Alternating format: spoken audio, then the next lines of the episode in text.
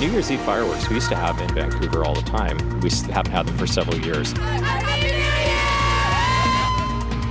Now on the News Hour, ringing in a new year amid old criticism of the so called no fun city.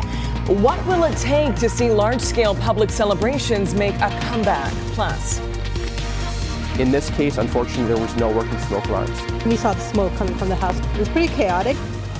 Tragedy and frantic moments in a Vancouver neighborhood as a deadly house fire explodes on New Year's Eve. And I think it will be a big draw for anybody who, who grew up in Vancouver. An iconic mainstay gets a major facelift. The labor of love to revitalize a long standing landmark, nearly a decade in the making. You're watching Global BC. This is Global News Hour at 6. Good evening. Thank you for joining us and Happy New Year. We begin with tragedy this New Year's Day and a reminder to check your smoke alarms. That warning coming from fire officials on the heels of a fatal house fire that left one senior citizen dead and his spouse narrowly escaping. Kamil Karamali has our top story a house fire in East Vancouver that claimed the life of a 70 year old man. Vancouver Fire Rescue Services says the blaze broke out just before 9 p.m. Saturday night at a home near Boundary Road and Kingsway. Nearly 50 firefighters battling to contain the second alarm blaze that spread throughout the second story. That's really sad, especially it being, you know, New Year's Eve and such. Neighboring residents waking up with the tragic news to start the new year. The fire crews told us it was a 70 year old man that passed away, unfortunately. Oh, he passed away? Eason lives next door watching the fire break out, fearing for his neighbors. Obviously, I was concerned for the, um, the neighbors. I've known them for quite a while, and they've been uh, quite nice to us. He knew the 70 year old man only as Trevor, often seeing him gardening outside his home. Whenever I would see him um, come out of his house, I would always say hi to him, and um, yeah, I didn't really get to know him on a personal level, but he overall seemed like a good guy. Vancouver Fire says by the time crews arrived, the senior had already suffered severe burns and smoke inhalation. He died on scene. His spouse got out unscathed. It seemed like both were awake on different uh, levels, um, and they're just in different parts of the house. Fire crews say the alarms inside this home were old and not functioning. In this case, unfortunately, there was no working smoke alarms uh, that notified when this fire took place. The notification was because of the other person that was there that heard um, a bang or small explosion uh, from the fire. Crews say the fire does not appear to be suspicious. Investigators are now looking into the cause of the blaze while providing an old reminder for this new year to make sure smoke alarms inside your home are always working. Kamil Karamali, Global News. And on Vancouver Island, fire crews in Port Alberni are investigating an early morning house fire in the 3500 block of 10th Avenue. One person was hospitalized in unknown condition. The cause of that fire is also under investigation tonight. A lot of New Year's Eve revelers may be moving a bit slower than usual today. A lot of partiers took advantage of the lack of pandemic restrictions for the first time in years last night to ring in 2023.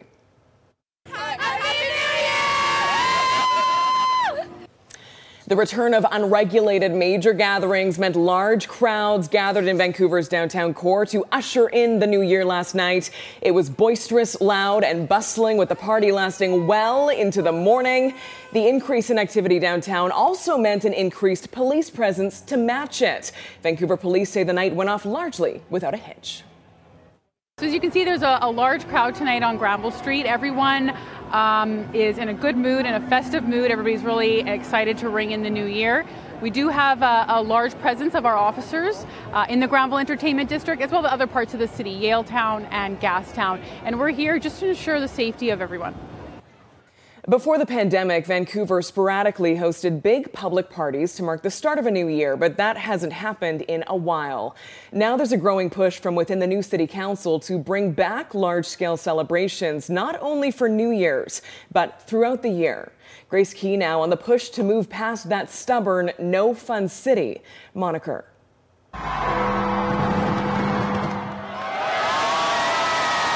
While cities from around the world celebrated 2023 with a bang.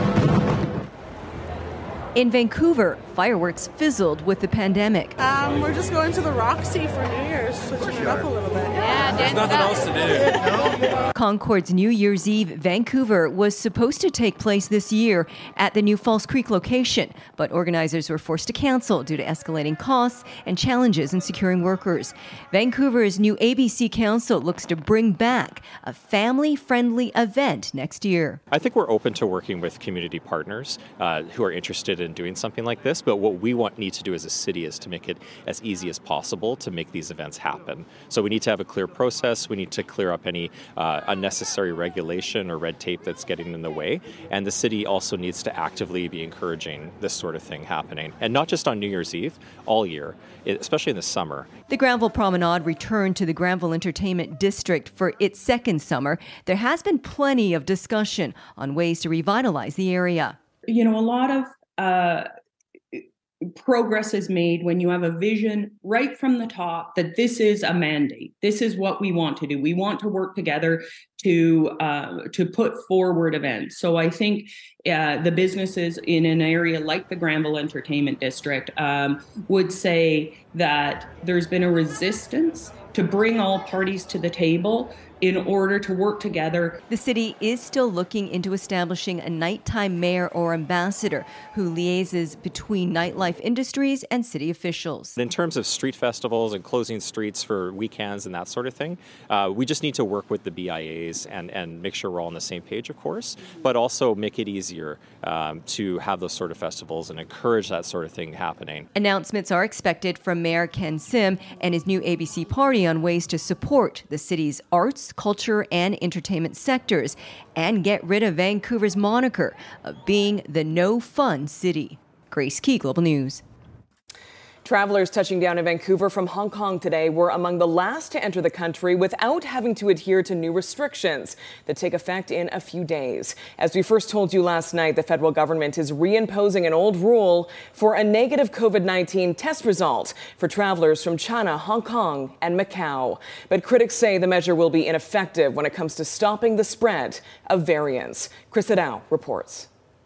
The flight to YVR relatively straightforward for many of these travelers. Arriving in Canada on some of the last few flights from Hong Kong without travel restrictions. Yes, I'm one of those one. I guess I'm lucky. Lucky that we, we are just before the restrictions start. Air travelers arriving from China, Hong Kong, or Macau will now need to show proof of a negative COVID 19 test. Tests must be done two days before they board their plane. An inconvenience some passengers say will do little to limit the spread of COVID. Without the PCR test, test locally in, in the airport, no, it's not going to help. It's a short-term measures, I would say, just like uh, the very, at the very beginning of the COVID. On Saturday, the federal government says the temporary measures are in response to the surge of COVID 19 in the People's Republic of China and because of the limited epidemiological and viral genomic sequence data available on these cases. Despite this, one infectious disease expert doesn't believe the new rules will make a difference. We know these focused travel measures don't don't really do much in, in terms of changing the course, the trajectory of the epidemic in Canada. Dr. Bogoch adding travel restrictions have not worked in previous years at stopping the spread of possible emerging variants. By the time uh, you find a new variant of concern in point A, it's already in point B, C, D, and E. China has been struggling to keep up with a surge of COVID 19 infections and deaths in recent weeks.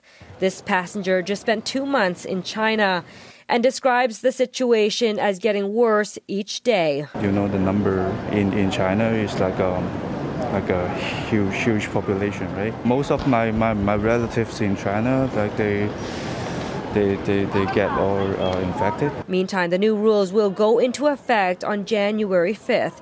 But whether they will be enough to stop the spread of COVID and any possible emerging variants remains up in the air.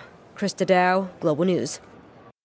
An unusual sight for some Vernon residents this New Year's Day when a hot air balloon suddenly had to make an unplanned landing in a parking lot. The pilots of two balloons had taken off for their annual private New Year's Day flight, but there was not enough wind. The first pilot took off but had to land back where he started. The second pilot ended up having to land in the parking lot of an apartment complex. A ground team responded to help guide him down, but some people on the ground watching his ordeal also ran to help land the balloon safely. We didn't go far. We sort of went over towards uh, 27th and then back.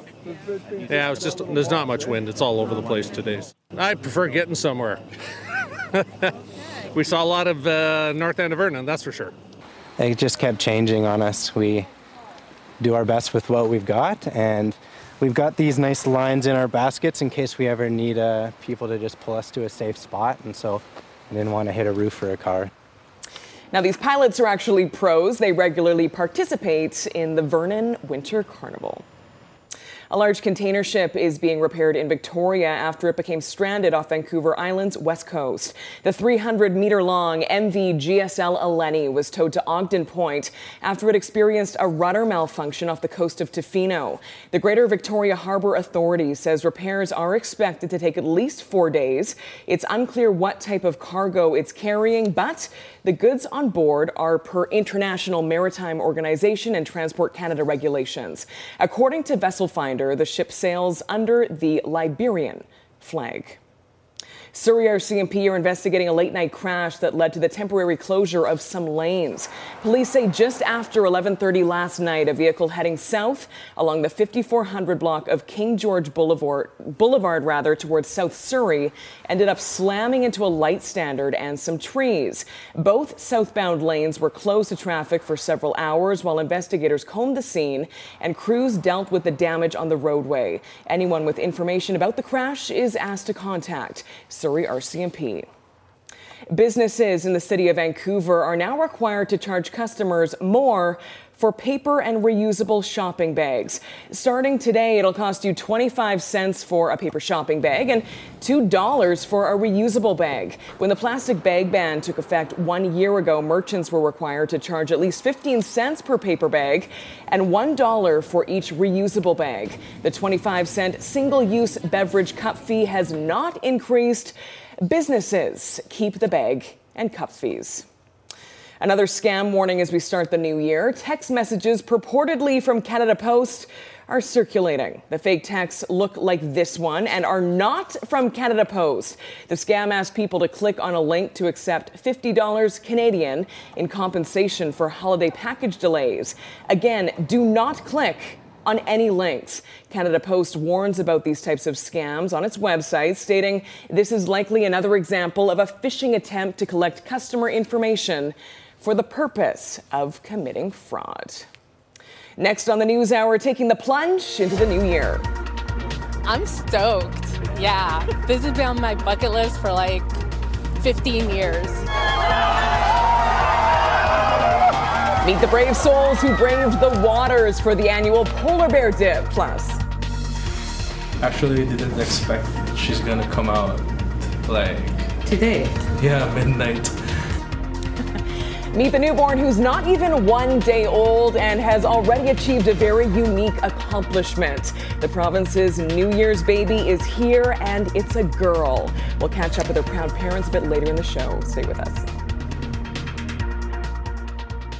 Some good news on this first day of the new year. Most Canadians say they are at least somewhat optimistic about 2023. According to Ipsos polling conducted exclusively for Global News, six in 10 people say they are optimistic their finances will improve this year. The same amount are optimistic Canada will make meaningful progress on reconciliation with Indigenous communities. As for the environment, only 45% are optimistic we will make progress fighting climate change.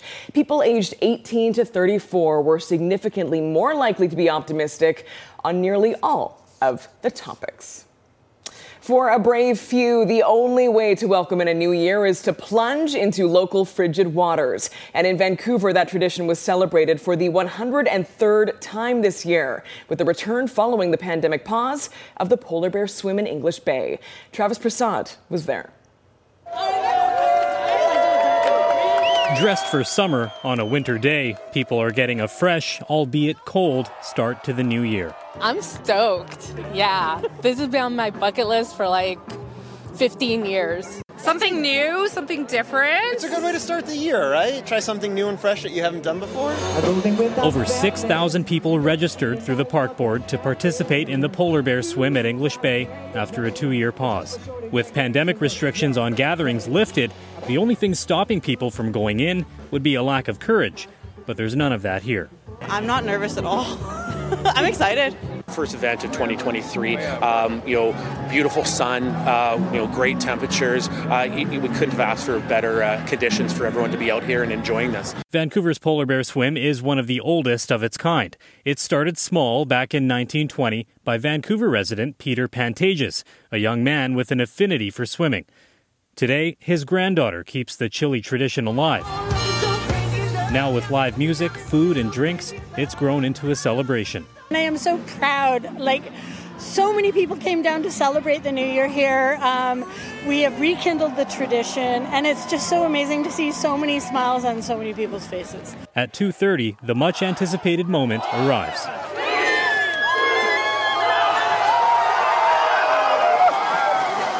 The water is a cool six and a half degrees Celsius. Some rush out as fast as they got in. Colder than ice, which is the most refreshing thing ever. It varies every year, but it's all very cold. Others take time to soak up the moment. What's clear is teamwork and camaraderie make the chilly experience a little easier to handle. Live life to the fullest, and you have the best people in your life, and you just enjoy. Just do whatever. Yeah, new Just experiences. New experiences. Leaning on friends and family to get through life's challenges, not a bad approach to 2023. Travis Prasad, Global News.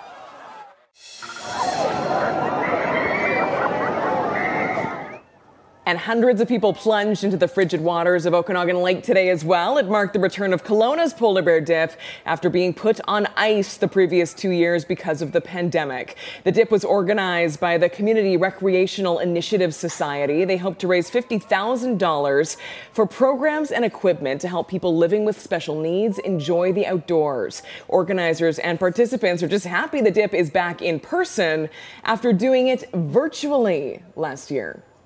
Obviously, you know, doing a virtual event, um, it, it still works, but it's it's not quite the same, right? So being able to have you know hundreds of people down on the beach like this again is, really cool. I'm doing like a bucket list before I go away from Canada, and I have like a month.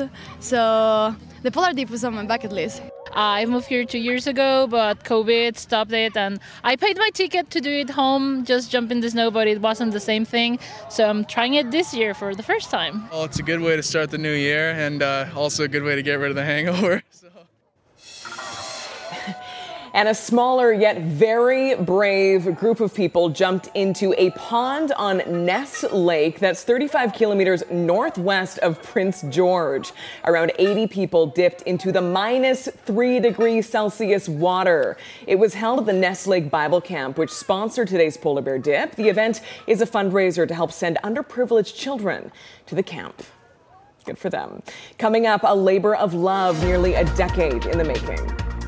It's been a very long, arduous journey. A long-standing city landmark gets a major facelift, the restoration and revitalization of the iconic Ho Ho restaurant. Plus, Electric vehicles, for the most part, are reliable. They'll start in cold weather at a push of the button. Okay, but how about in minus 40? We'll head to northern BC where drivers emerging from a wicked winter wallop give the ultimate first-hand reviews of their electric vehicles after driving in a deep freeze. That's coming up. Stay with us. The City of Vancouver recently approved an up to $50,000 grant to repair the facade of the Chinatown Heritage Building that used to house a neon landmark. The money is just a drop in the bucket of what's needed to bring back the Ho Ho restaurant.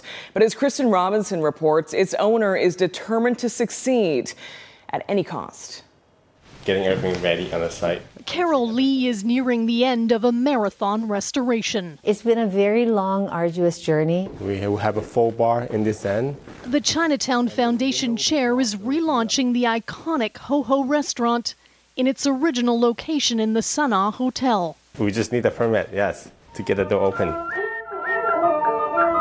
When it opened in 1954, the Ho Ho anchored a neon strip of nightlife on Pender Street, serving home style Cantonese cooking for more than four decades. It was a place where people would come when they first moved here from all parts of the world, uh, where Vancouverites used to uh, celebrate different, you know, anniversaries, birthdays. Her late father, business leader and philanthropist Robert Lee, discouraged her from trying to recreate history in a more than century old SRO building on a floodplain. He goes, Oh, you're crazy. You can't open it. Too complicated. But Lee, who says restaurants are a key ingredient in the recipe for revitalization, persevered, opening a successful Chinatown barbecue in 2017. And I thought the Ho Ho would probably be the granddaddy of that. You know, if we could reopen the Ho Ho, um, Chinatown's back.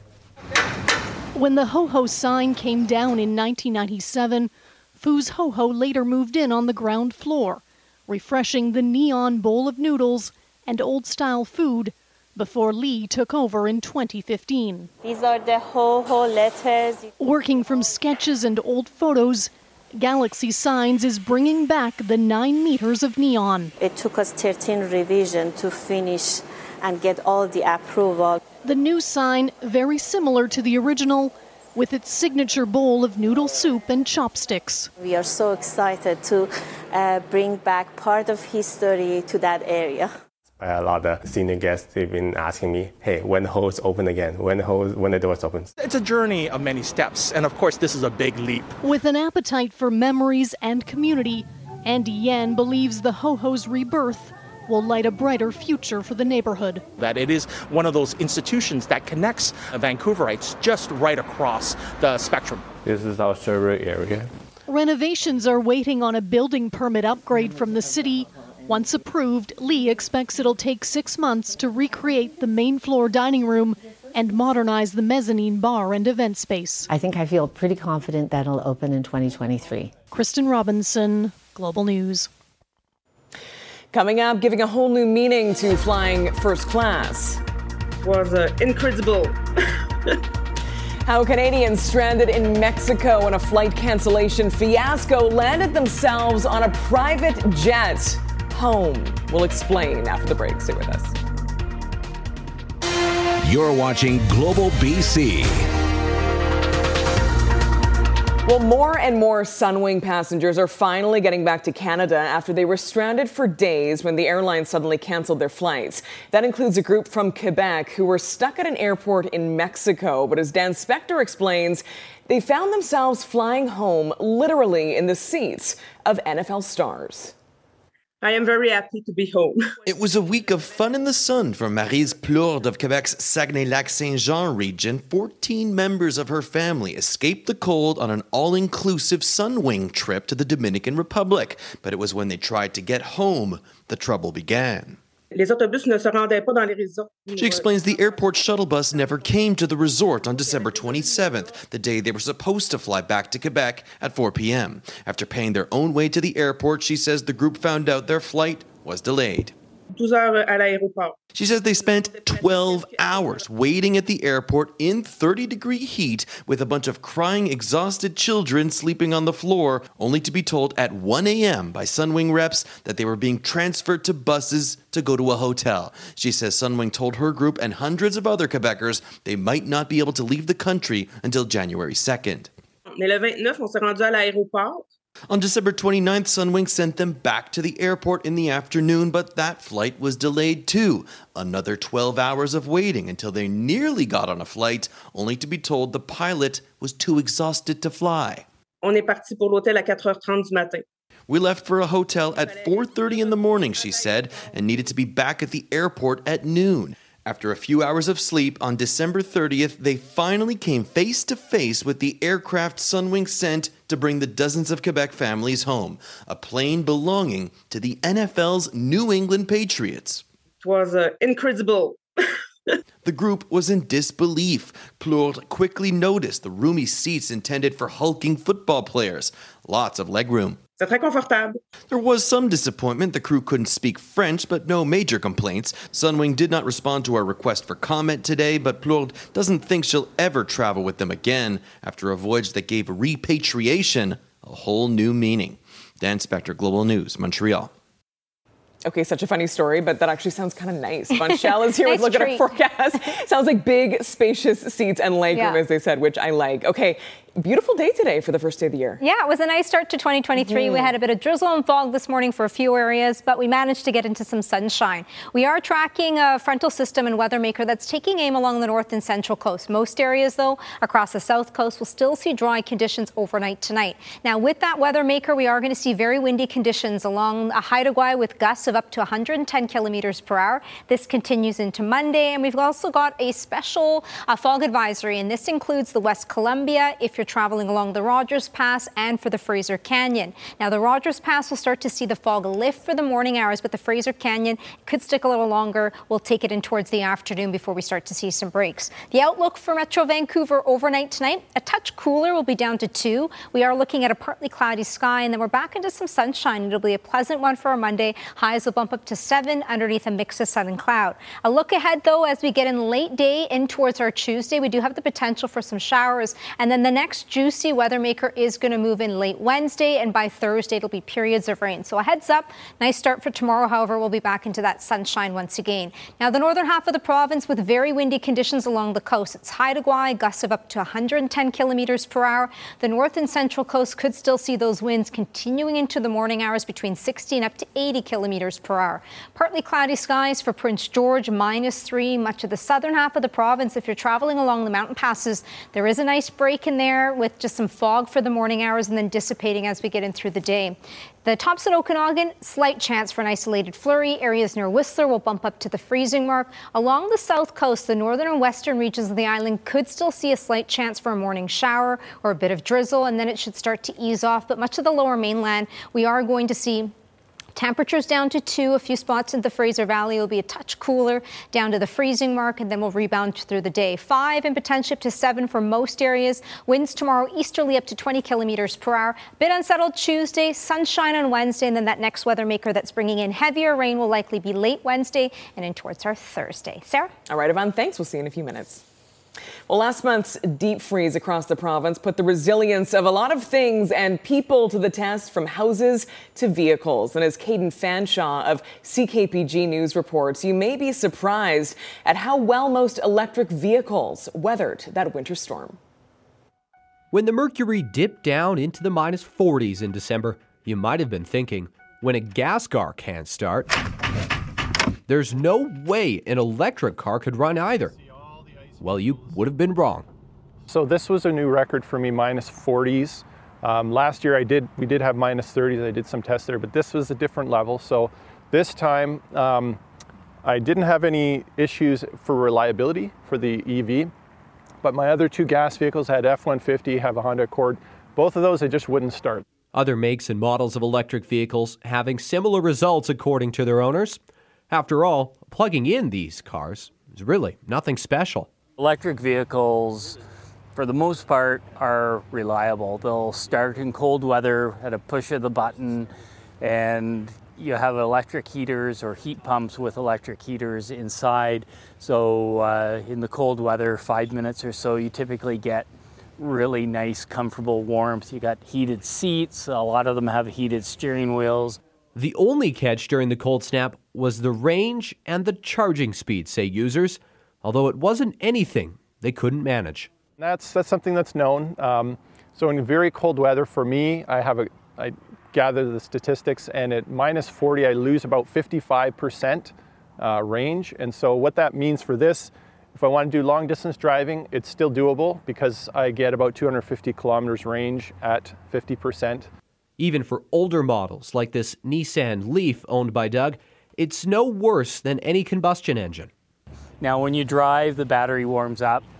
When you charge, the battery warms up. So if you're using it once, twice a day, even to minus 40 weather, uh, it'll start in the morning when you want to go. Ironically, if it wasn't for exhaust from the other cars on the road, Mark's Tesla could even self drive with success. So far, it's working. The only surprise for him just how cold minus 40 is. That's my first time being in minus 40. Whether you're an EV driver or not, it's hard to argue with that. Caden Fanshawe, CKPG News. Yeah, no kidding. Minus 40 is no joke. That's actually good to know for electric vehicle drivers in the future. Barry DeLay. Mm-hmm. I was going to say it's Not a dry an electric cold. vehicle driver, but good to No. see It's a dry always. cold. Both Bear and I have been in Alberta. Yeah. Start- Yeah. Yes, no, I'm uh, still still putting the gasoline in. I'm old school. Don't have that one of those electric cars yet. I will one day. I'm scared of shocking myself, you know. Good point. Um, yes, it's uh, NFL Sunday, of course, and the Mm. Seahawks had to win to basically keep their hopes alive, and they did against the Jets. But Seattle needs some help. They got a little today. They're going to need a little bit more next week. So we'll try to sort all through all that for you, and uh, take a look back at uh, not a very good way for the Canucks to uh, end 2022 last night, losing in Calgary, and uh, Coach Bruce was not happy with his star players, and uh, we'll hear from him coming up. Uh oh. Okay, big day in sports today, this New Year's Day. Mhm. Looking forward to that. Thanks, Barry. Thanks, Yvonne. Coming up, long-standing calls for justice and resources renewed as we enter the new year. speaking about this so much, nobody really listens to me because I'm at the bottom of the barrel. Advocates for missing and murdered Indigenous women call for action on a national crisis as lives continue to be lost. That's after the break. Stay with us. Thousands of Indigenous women, girls, and Two Spirit people have gone missing or been murdered in Canada.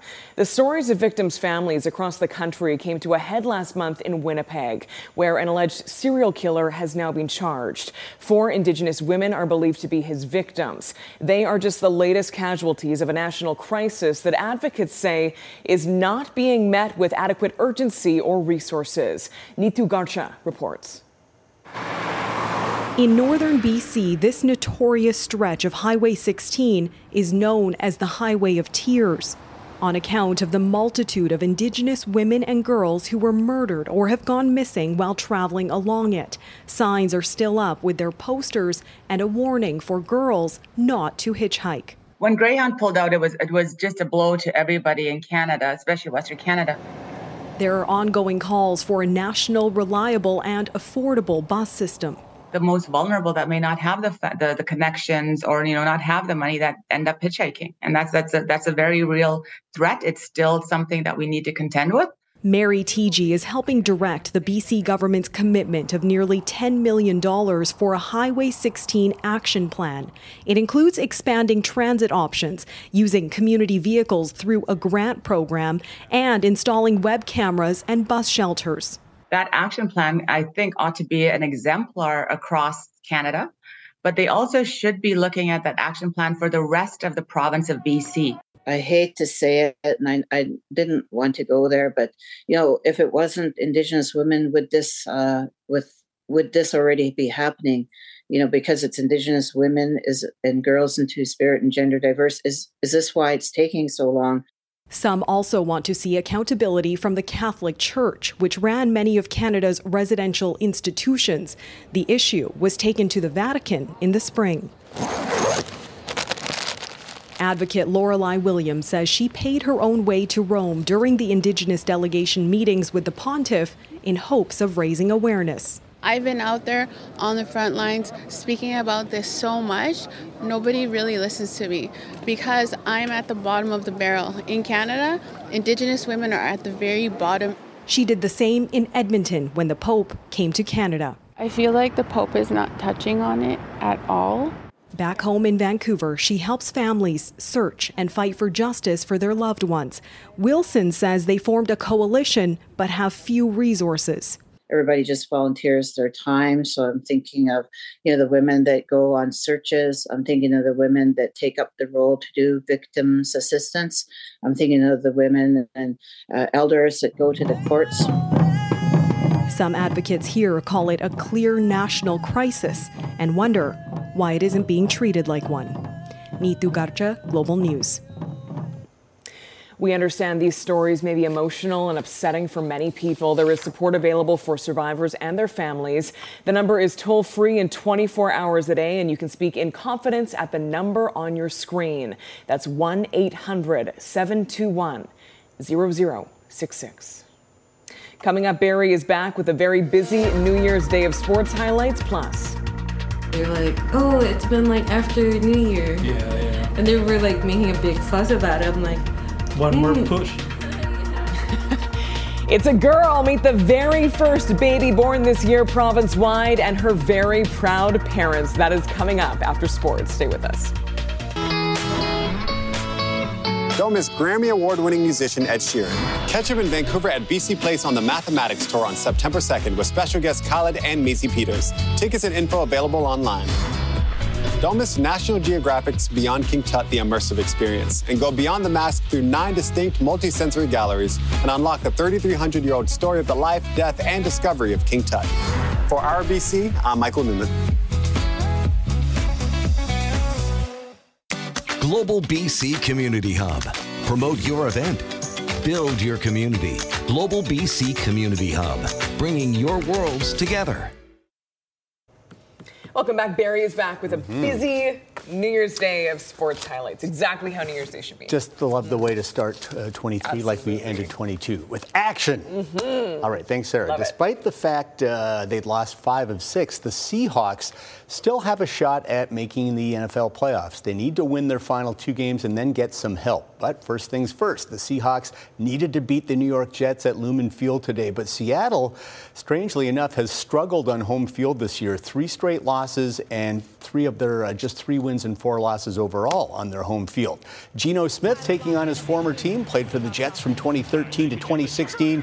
Did not play very good in New York, but he's been awesome in Seattle and He's had a breakout year, but so is this guy, rookie Kenneth Walker. How about this? A 60 yard run to start the day, leads the team with nine touchdowns, had 123 more yards today. Now he's just 64 short of 1,000 yards. More importantly, that big run sets up the first touchdown of the game. Geno Smith to the tight end Colby Parkinson. Seahawks need just three plays to get into the end zone. They're up 7 0.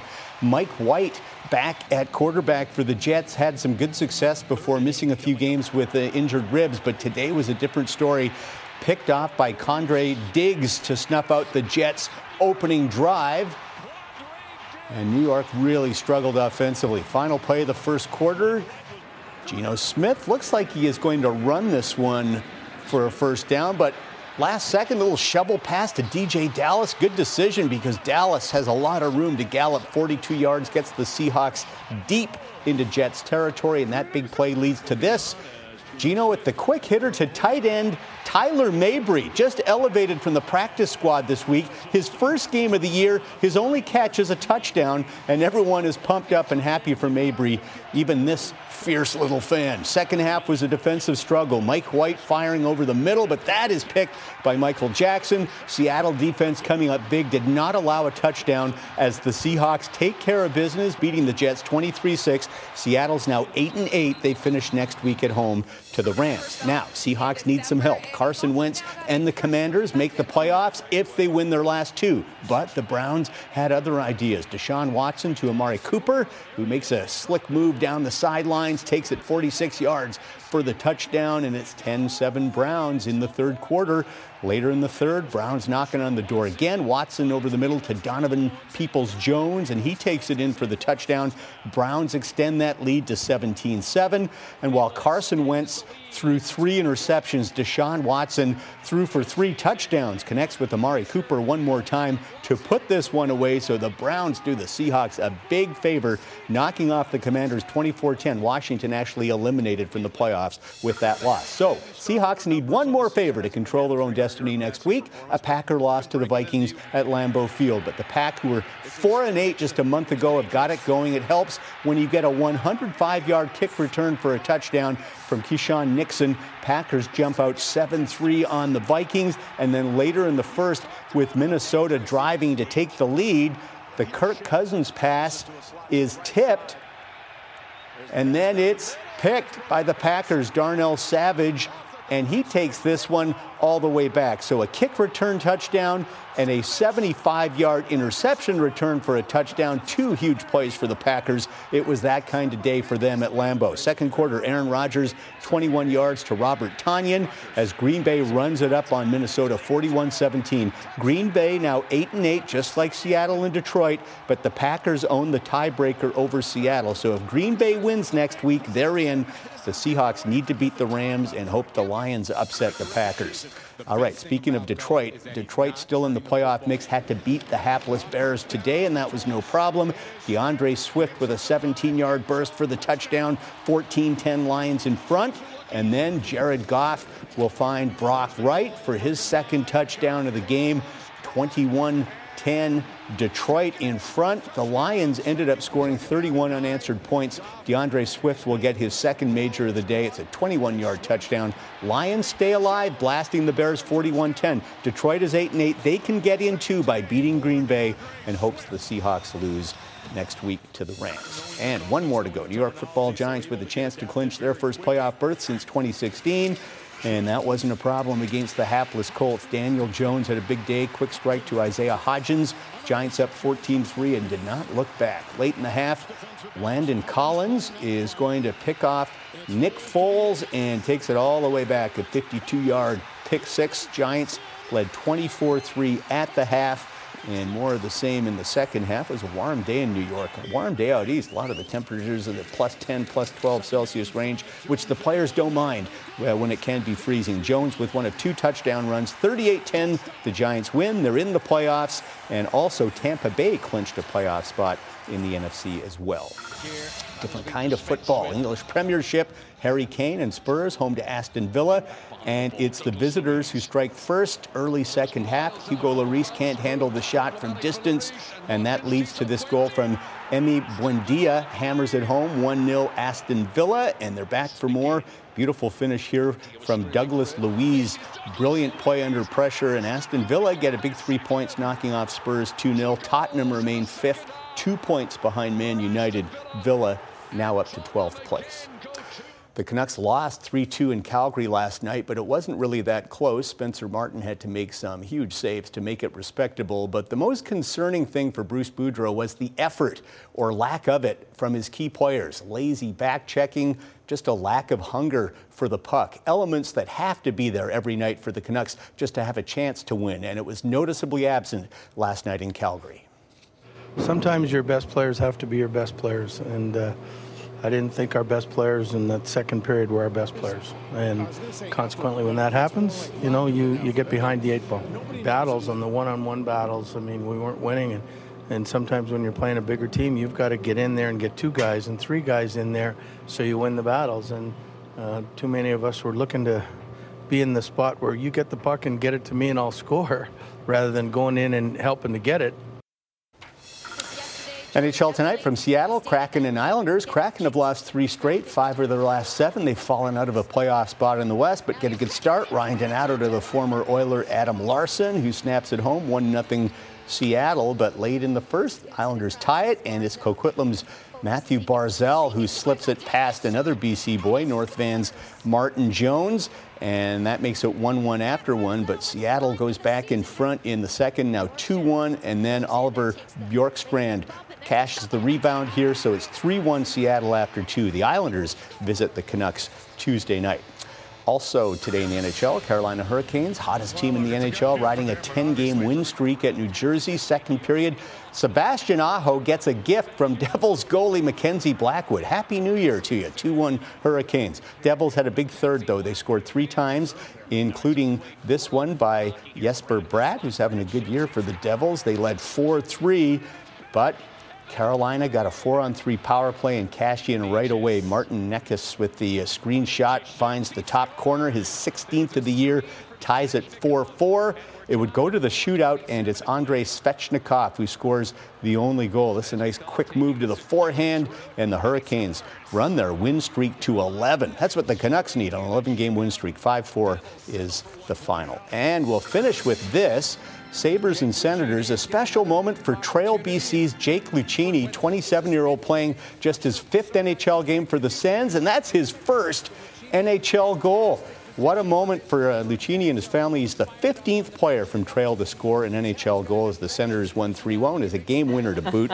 so many great players from Trail, like uh, Ray Ferraro and the Tambellinis, and now you can add Jake Lucchini. He played for the Smoke Eaters junior team there. He's played in the in college and in the minors, but got his first NHL chance at 27, which is kind of older for most guys. So, but he got his goal, so good for him. That was so cool to see that big smile. Yeah, was very well. happy. It's a big relief. He's got an NHL goal. Congratulations, Yeah. Jake. Yeah. Okay, coming up, it's a girl. Meet BC's New Year's baby just after the break. Welcome back, and a very big congratulations tonight to a Fraser Valley couple who welcomed BC's New Year's baby just minutes into 2023. Meet the proud parents right here mom Thea, dad Arbin, and their beautiful baby girl Gabriella Louise. Their daughter was born at 12:02 this morning at Abbotsford Regional General Hospital, weighing in at a small but very healthy five pounds. 10 ounces. Gabriella is the first in more ways than one. She's also the couple's first child. Her parents say they were surprised and delighted that their daughter ended up being the first child born in the entire province this year. They were like making a big fuss about it. I'm like, one more Mm. push. Yeah. She really made it. The shark really pushed uh, the baby like three times and she's out. Yeah. 20 minutes to deliver. So So fast. I was just like, good job, me, and good job, baby, and doctors and nurses as well. I'm very, very proud of her. Um, the last minute, the last 15 minutes, that was 11:45. Um, she was asked by the nurse, um, "Would you want a uh, December 31st or January 1st?" She was like, "My mom wanted January 1st, but I really don't care right now. I just want her out." Happy New Year!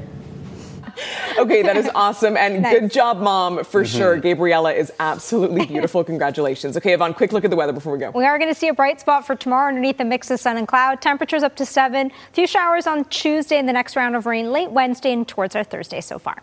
Okay, sounds good. That's all for us this evening. Thanks for being with us. Happy New Year once again. We'll see you right back here at 11 o'clock. Good night.